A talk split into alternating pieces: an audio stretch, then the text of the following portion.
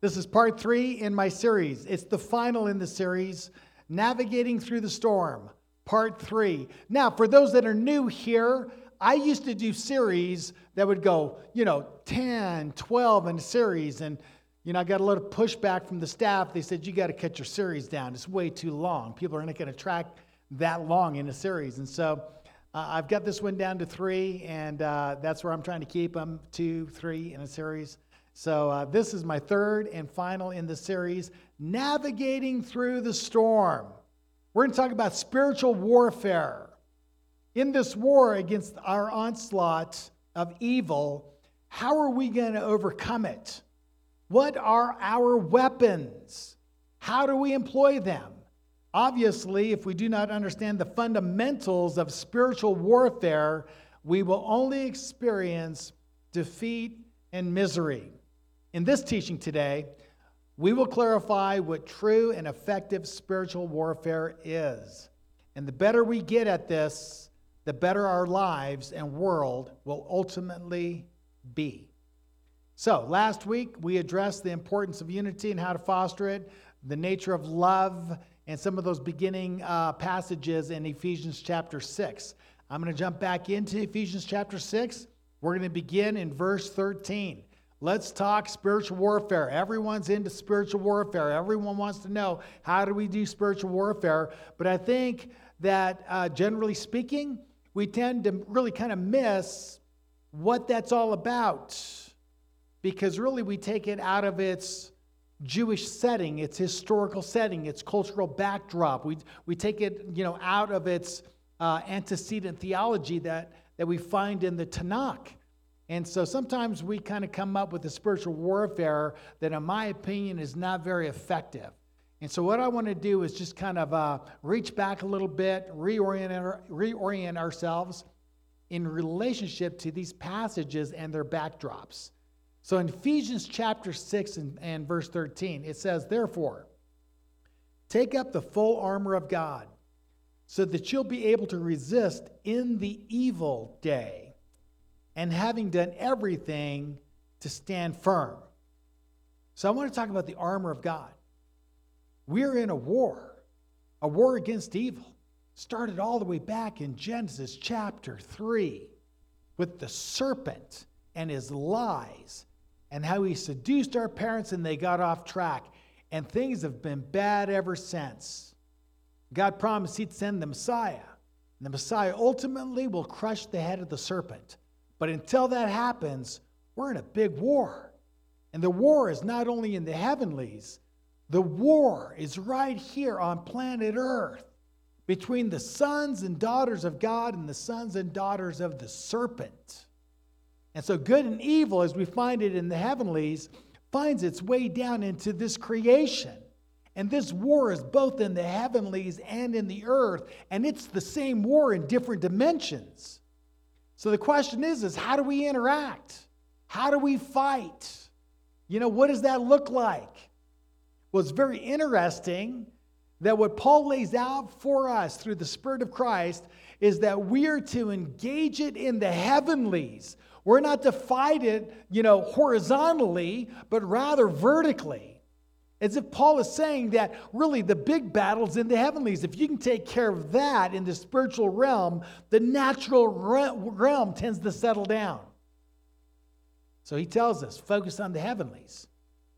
Take up the full armor of God, that you'll be able to resist it in the evil or resist in the evil day. Having done everything to stand firm, stand firm. So the armor of God here is pictured by way of analogy, if you will with the armor of a Roman soldier, Paul writing this from his prison cell in Ephesus, probably looking at that Roman soldier, begins to take his armor and reorient and use it by way, as by way of metaphor in relating to our spiritual weapons.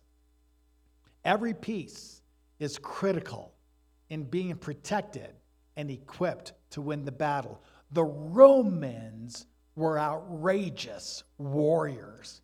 They were trained. They were they were what they had in terms of their armor was absolutely high tech. in their day. And every piece of it was designed to protect that warrior and ensure his victory in hand to hand combat. The armor of God, if we understand it, will do the same thing. It will protect us against the onslaught of evil. It will empower us to resist evil. In fact, there's pieces of the armor that are to be used offensively, not defensively, so that we can not only resist but overcome evil and gain the victory, both in our life and in the world around us. So we need to put it on. We need to get in our fighting stance. We need to be alert, ready to fight with great courage and tenacity, for the battle is the Lord's. Remember David and Goliath? I mean, he's just a little shepherd boy. He's just a skinny little kind of runt, you know? And he approaches one of the Nephilim, Goliath, the greatest warrior of the day. No one in all of Israel, their greatest and, and most fierce warriors, would go down and fight with him. And here comes David. They try to put him in Saul's armor, man. He says, I can barely even walk. It's so heavy, you know? What is this? Get it off me. The Lord has already trained my fingers for battle. I have fought bears, I've fought lions. Just let me go.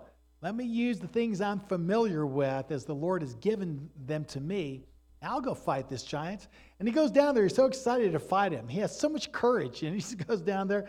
And that giant is just absolutely out, uh, outraged with this little boy who they send to fight him. And he's like, Who, who are you? What an insult, you punk kid, you know? What are you doing down here? You know, and he's like, What? How dare you taunt the, the armies of the living God? You uncircumcised goy, you know, I'm going to take your head off, you know, or whatever. So that whole thing's going on. And then uh, David, uh, Goliath says, Okay, you want some? Huh? So he jumps up, and David sees him and runs to him. I really believe the Lord wants us to understand who we are in Him and the armor that we have. So that not only are we courageous, we're fierce in battle. That we run to engage the enemy. We don't run from the enemy, we run to engage him, overcome him, and bring liberty and freedom to those realms of our lives and our families and our nation that God has intended for us. So, verse 14 says this Stand, stand firm, therefore, having girded your loins with truth, and having put on the breastplate of righteousness. You want to gird your loins with truth. You know, the, the, the battle array of the Roman soldier that he wore around his waist and thighs was designed to protect him against any, any sword that strikes against the leg or, or comes to that, that, that midsection. It was designed to, designed to deflect that and protect that soldier. And Paul's saying you need to also understand the design of God and how it's designed to protect you and your life and what that represents. Having girded your loins with truth, having put on the breastplate of righteousness these are basically Paul's um, use of the Roman soldiers' apparatus to teach some very important truths when it comes to spiritual warfare. He's saying truth is important to this battle. You got to have truth. You got to gird your loins with truth. What does that mean? How do we do that? How do we gird our loins with truth? We do that through the regular study of the Word of God. The Word of God is truth. Jesus said in John 17 17, Father, sanctify them in the truth. Thy word is truth. Psalm 119, 151. You are near, O Lord, and all your commandments are truth. Psalm 119, 160. The sum of your word is truth and every one of your righteous ordinances is everlasting. So, studying and applying the Word of God to our life is what it means to gird your loins with truth. Got to spend time in the Word. to discover what's real. Truth is what's real. In just in, in, in contradistinction to what is false. The next thing we need is the breastplate of righteousness. This is a war against good and evil. This is a war against right and wrong. Righteousness is a big part of how we overcome that which is wrong. Romans 3 21 through 26. But now, apart from the law, the righteousness of God has been manifested, being witnessed by the law and the prophets, even the righteousness of God through faith in Jesus Christ for all those who believe, for there is no distinction. For all have sinned, all have fallen short of the glory of God being justified as a gift by his grace through the redemption which is in Christ Jesus, whom God displayed publicly as a propitiation in his blood through faith. This was to demonstrate his righteousness, because in the forbearance of God he passed over sins previously committed, for the demonstration, I say, of his righteousness at the present time, so that he would be just and the justifier of the one who has faith in Jesus. In short, we need a breastplate of righteousness to protect the issues of our heart, the very core and essence of who we are. And that righteousness that we're supposed to put over our hearts comes through faith in Jesus.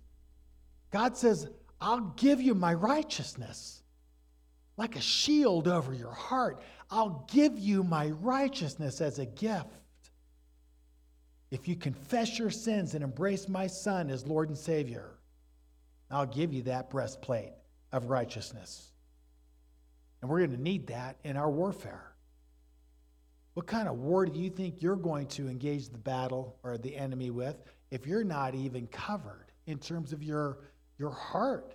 Yeah, the first strike to your chest is going to be a death blow. God's saying, You need my righteousness in this battle. That comes through faith in Jesus. Now, does that do away with the law? Of course not. Paul goes on to say in verse 31 Do we nullify the law through faith? May it never be. On the contrary, we establish the law. Psalm 119, 172 says this Let my tongue sing of your word, for all your commandments are righteousness.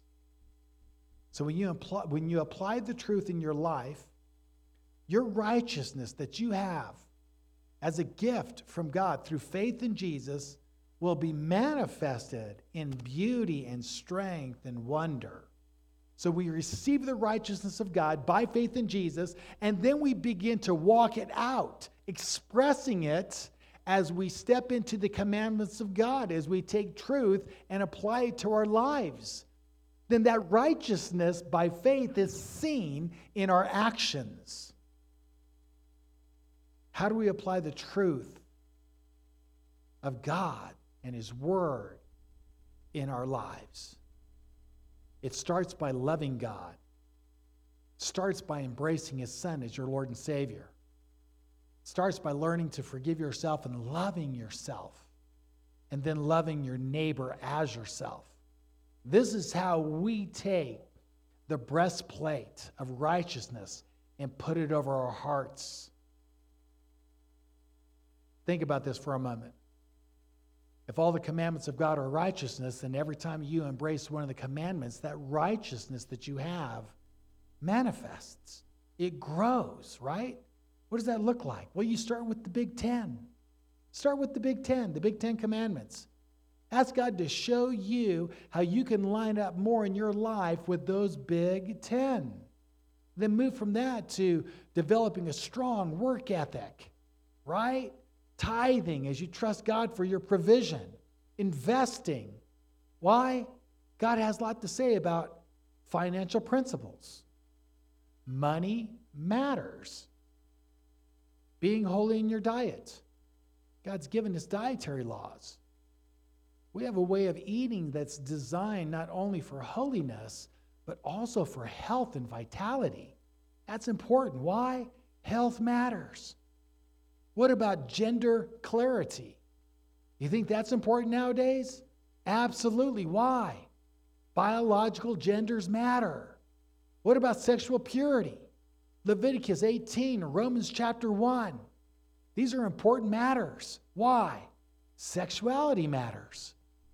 All of this, as we step into it and begin to walk in it, becomes like this huge, impenetrable breastplate of righteousness. When we do this, we're doing spiritual warfare. This is what spiritual warfare is. It's not hooky, spooky, hoodoo, voodoo stuff.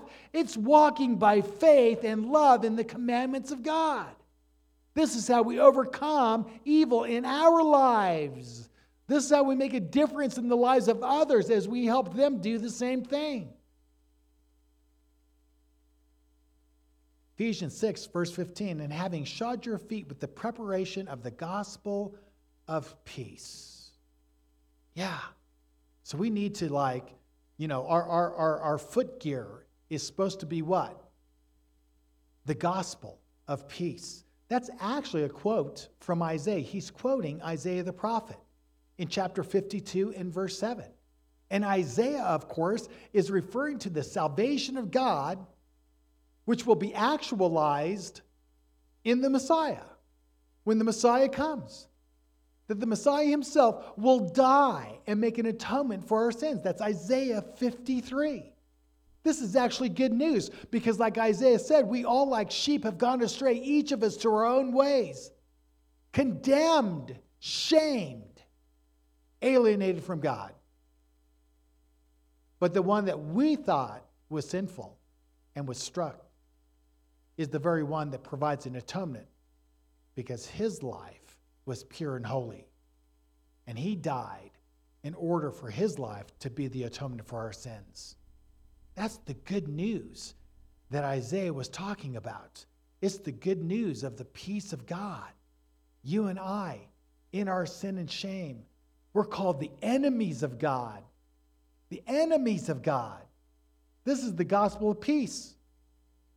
The gospel of peace is simply this that Jesus came to us who are the enemies of God in our sin, alienated and now the enemies of God, Jesus came to woo us back. For God so loved the world that he gave us his only begotten Son, that whoever would believe in him would not perish but have everlasting life. This is God saying, The war's over. I've made an atonement. In my Son, you can be forgiven reconciled to me. Instead of enemies, you can become my friends. We'll be together like I've always intended it. So when we make Jesus our Lord and Savior, that's spiritual warfare. I'll talk about that in a moment. But part of what we're called to do is understand the gospel and be prepared to share it with others. Very, very simple. The good news is for God so loved the world that he gave us his only begotten Son, that whoever would believe in him would not perish but have everlasting life. People all around you at given points are going to be open to the good news. You got to learn how to share the good news. You know, you can share the Sabbath, you can share the Torah, you can share the dietary laws, financial, financial principles. That's not going to save anyone. It's not going to save. They're, they're good, they're important, they have a place. But you also got to be ready to share the good news so that people can get saved, born again, reconciled with the Father. So we do that. It's, it's, so simple. You're a sinner, you're alienated, enemy of God. God loves you. He sent his son so that you can be forgiven and no longer alienated. It's so basic, it's so easy. And then you throw in your own personal story. You then just follow up with how that happened with you, how you came to bow your knees to Jesus to be forgiven and saved. And your story will move their hearts. And then you just ask them, close the deal. I'll tell you what, in sales where we blow it all the time, is we don't know how to close the deal. We can talk a good game, but we can't get them to sign on the dotted line, right? Yeah, same with the gospel. Share the gospel and then close the deal. Learn to close the deal. Learn to ask the question Do you want to receive Jesus Christ in your heart as Lord and Savior so you can be forgiven and at peace with God? Ask them, if they say no, it's okay. It's okay. You don't have to be a used car salesman and make it happen whether they want it or not. But you got to learn to ask the question so that if they're ready, you can close the deal. That's what we're called to do. That's spiritual warfare. When you lead people to Christ, that's significant spiritual warfare. A transition from the kingdom of darkness to the kingdom of light. We'll win this war against the evil one through attrition.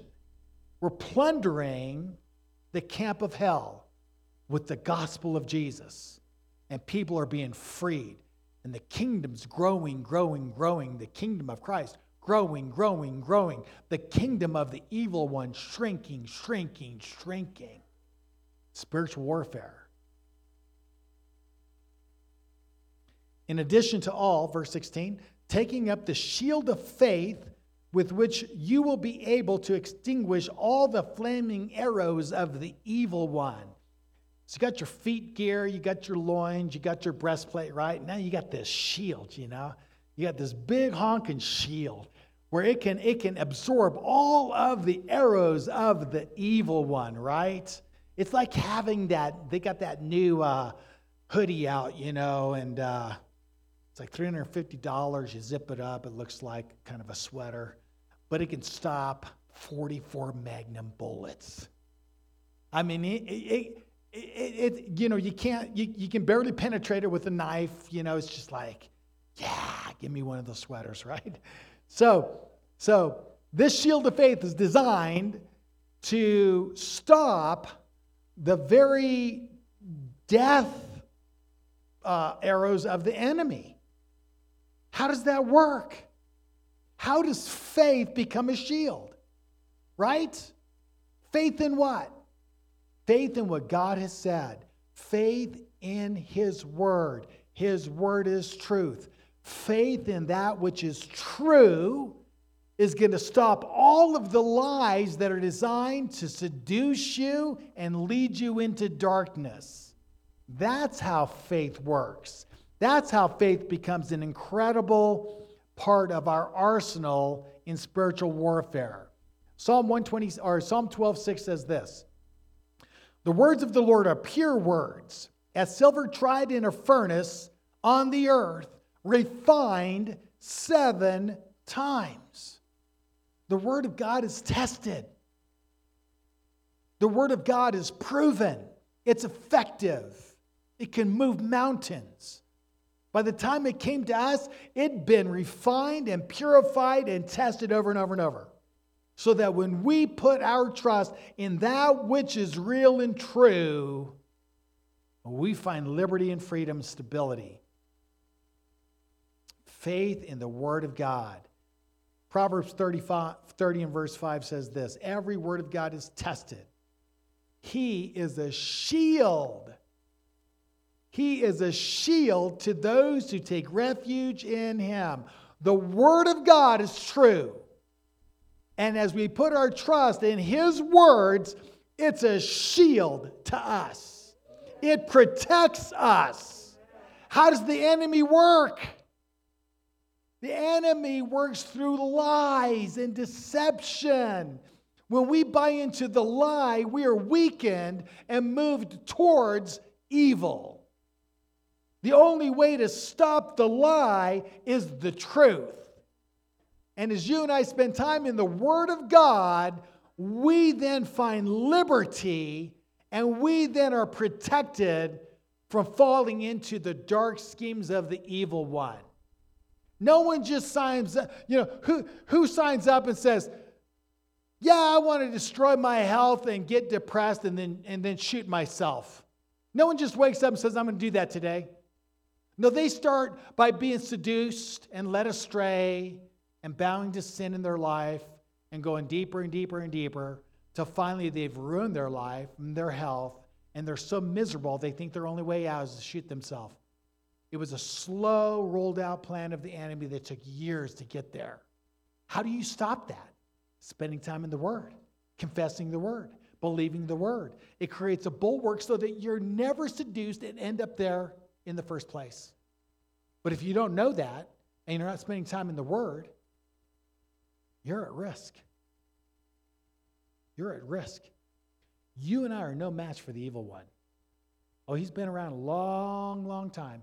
We are no match. We need the Word. We have to spend time in the Word daily. We got to confess it, believe it, proclaim it, live it, walk it.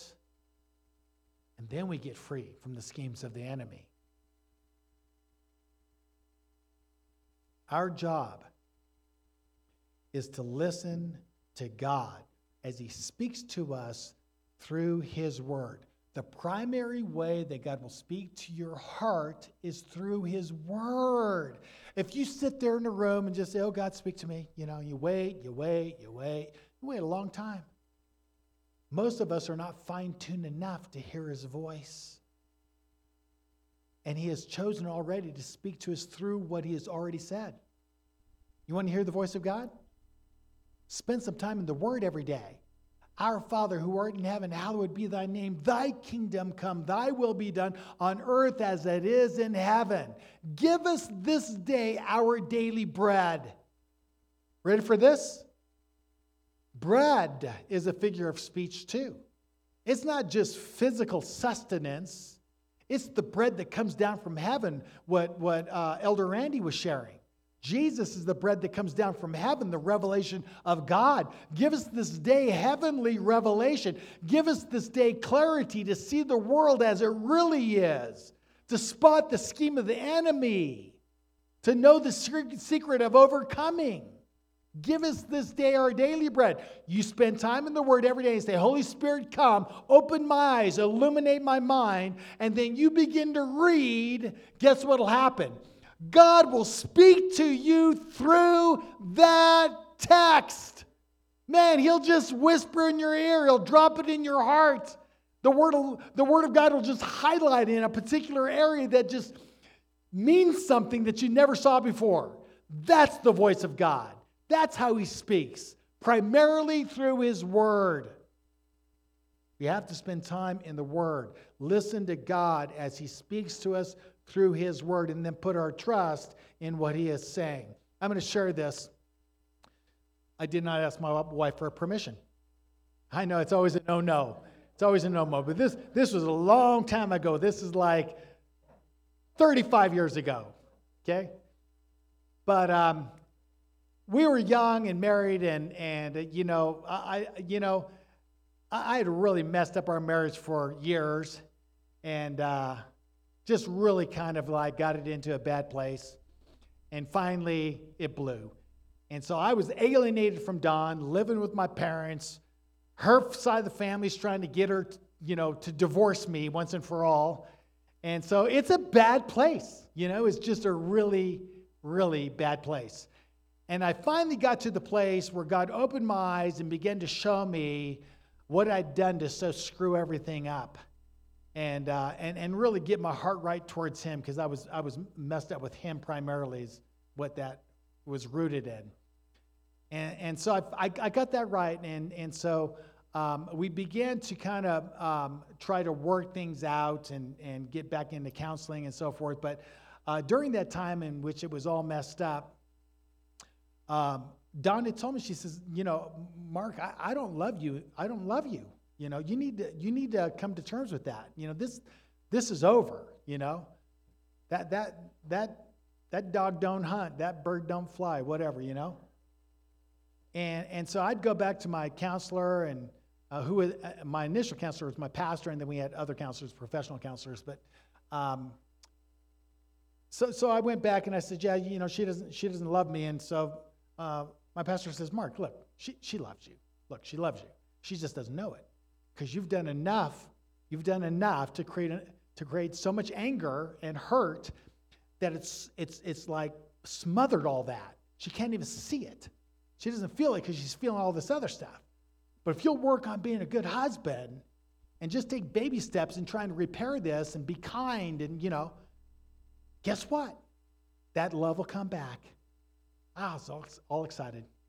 I went back and I told her that. I said, Oh, you love me. You know, I just messed it all up. It's okay. It's down there somewhere below all the pain I caused. You know, let, let me pull let me pull the knife out. It's right there. You know, so uh, so I'm thinking, you know, I, you know, which I, you should never do in counseling. You don't go back to your spouse and tell them what the counselor said. That's just a big mistake always. You know. So I tried to do that, and of course, you know, uh, she she said, Mark, I don't think you understand.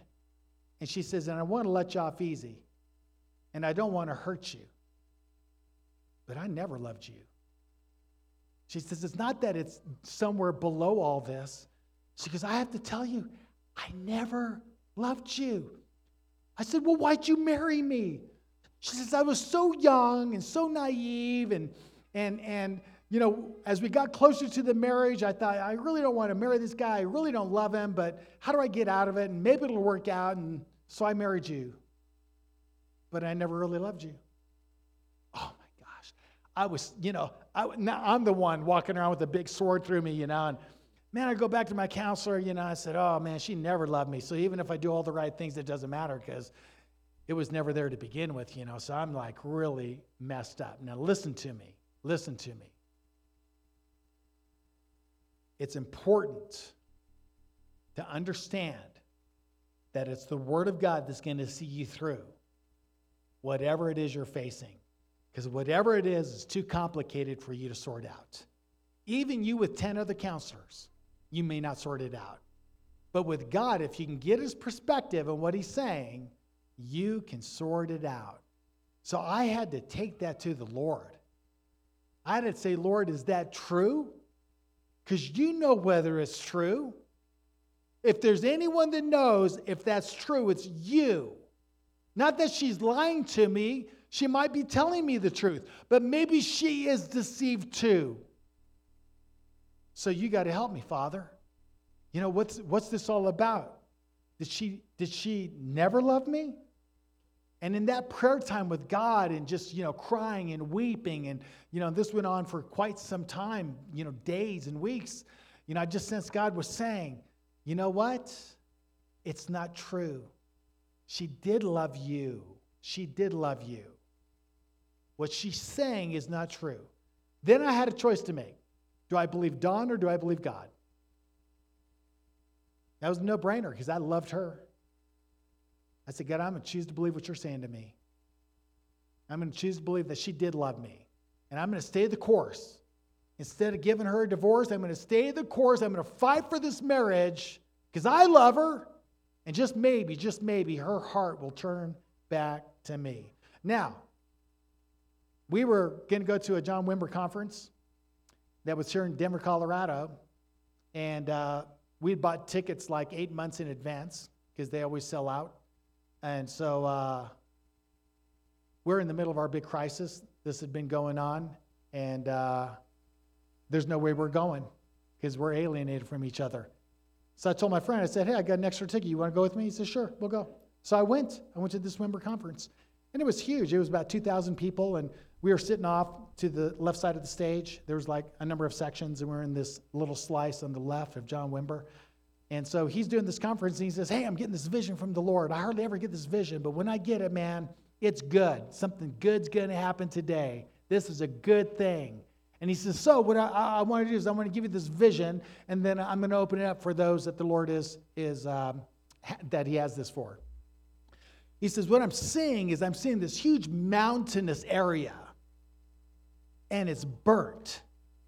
A raging, raging forest fire has swept through and it has burned everything to the floor and everything is smoldering and there's nothing there and it's hazy and it's it's dark because you, you know it's just that the, the smoke is so thick and, and, and there's still embers in the ground and he says and then the next thing the lord showed me was out of the ashes comes all this new growth and this new growth is like stronger and healthier than the forest was before the fire. In fact, it's the ashes that's, that's nourishing the new growth. And now the forest is going to be stronger for, than, than ever. He says, Now, this is about ministry. Ministries that you think are over. that have been burnt down for one reason or another. And the Lord wants to tell you today that it's not over. It's going to be better than ever. So if you're here and you have a full time call in ministry and, and things are not going like you think they ought to go, I want you to come up. He says, You are couples. This is, this is for couples. He says, So I'm speaking to couples. You come up. Come up here right now. So different couples were jumping up. They're all going to the front. I'm sitting there with my friend, you know, my, my, my friend that came with me, you know, Greg. I'm, I'm sitting there with Greg, you know, I'm thinking, you know, I don't think I can grab him and go up. They're going to bust me on that one, you know. It was back in the day when you didn't do those things. So much has changed, right? So, anyway, I'm back there lamenting, thinking, man, this was for me and Dawn. How'd this thing get so screwed up? How'd we get so off the rails? You know, this is our call. This is, and now, and now, you know, not only is this not going to happen, my marriage is over too. Forget the ministry. My marriage is over. So people came up, he's standing up there, and he says, All right, all right. You know, he says, I'm still waiting, still waiting. There's another couple areas. I, I'm still waiting. Someone else, someone else. So I'm thinking, Who is it? Who is it? I'm looking around. Everyone's looking, you know. And he says, If you don't come up here, I'll just ask the Lord who you are, and then I'll come get you. I thought, man, this is good. This is why I go to Wimber stuff. I love Wimber. You know, he, he's always doing stuff like this. So we're, we're just waiting, looking, you know. So he prays, Lord, show me who this is. Show me who this is. He says, the Lord showed me he's over here. He's in this section over here, on this side, over here. And he points down at our section. We had about 45 people in our little little section there, you know. I'm thinking, man, it's right in our section. I'm looking around. I'm thinking, oh man, they're right here. Who is it? You know, so excited. And then John Wimber says, You're in this section. Your spouse is not here because your marriage is almost over. And not only do you think you've lost your ministry, you think your marriage is over. And the Lord's saying to you, not only will I restore your marriage, I'm going to restore your ministry. Get up here now. I mean, he, he couldn't even finish his message, you know. I had the snot thing going already. Man, I was crying hard. I, I just went running up there, you know, did that thing. I'm getting next to people, they're kind of backing off, you know. But I was right up there with him. I said, Yes, you know. So uh, that was the beginning of God making good on, son, it's not over.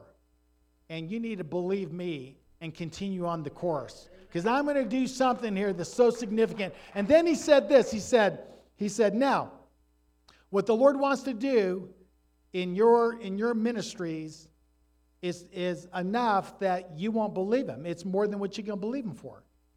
So instead of him revealing what he's going to do in your ministry, he's going to do something in the natural first. And when he does that, your faith will rise. And then your faith will be sufficient enough to grab hold of what he wants to do in your ministry. And, and oh, I, I forget to put this in. He says, Your couples and your barren. So these are couples that are called to ministry and you're barren. So that was the other thing. Sorry, left that out. So uh, he says, You haven't had, had kids for years. So I don't know if you knew it. Uh, Dawn and I were not supposed to have kids. Jessica was our miracle child. And, and so we, it was the miracle of God that we, that we had her. And we even called it our miracle child. And, and so now we haven't had, had a child for seven, eight years. And we're thinking, well, that was only one. That was our miracle. We're not going to have another child. So, but that was one of the reasons I went up too. And so uh, he says, so this is what God's going to do. God's going to give you a child. And when he does, your faith then will rise up. You'll, you'll begin to say, God can do anything because we've been barren for years. And now we can trust him for what he wants to do in ministry. So I, I, went, I went home. I went home. I, I made the same mistake. I was making the, mistake, same mistake over and over and over. Man, I, I, I went over and uh, I think at that time I was already back with Dawn. It had been about two weeks. I'm sleeping on the couch because I keep doing these stupid things. So I got the couch bed. So um, I came home and she was in the bedroom. And uh, so I went in the bedroom and so I, I told her, I said, Dawn, I went to the Wimber conference. I said, You wouldn't believe it. She's like, Yeah, right. I said, No, no, no. It was, it was unbelievable. Yeah, right. You know. the couch is waiting for you, you know. I said, Well, just let me tell you, just, just let me tell you what he said. He pointed us out. He says, I told her the story, you know, and, and I said, and, and I ran up because I knew that was us, you know. And, and he said, he said, the way that he's going to make good on this is he's going to give us a baby first so that our faith will rise so we can do what he's called us to do in ministry she's looking at me she's looking at me she, she like stopped everything she like looks at me like a baby like like you're on the couch and you're talking baby you're going to be out with your parents again yeah, if I have a baby in the future, it's not going to be with you. Yeah, I was, I was so mad, I thought, time to prophesy. So I looked at her, I said, Listen to me, woman. I said, Neither you nor Satan himself. And let me tell you something you never put your wife in the same sentence with Satan. But I told her, Neither you nor Satan himself is going to keep us from having our baby and moving into our ministry. And then I went to my couch.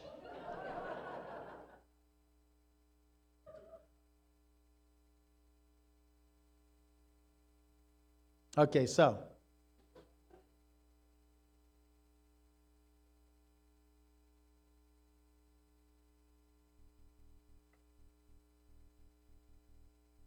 In 1 Timothy, Paul says this this I command and entrust to you, Timothy, my son, in accordance with the prophecies previously made concerning you, that by them you fight the good fight.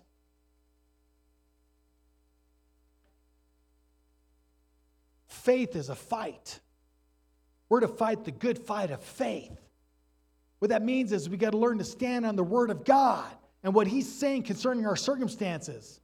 And against all of our challenges, against all of our giants, we stand our ground and we say, Thus says the Lord. And that's where we stand and we don't move, we don't compromise, we stay the course. We engage the enemy, we put our faith in the word.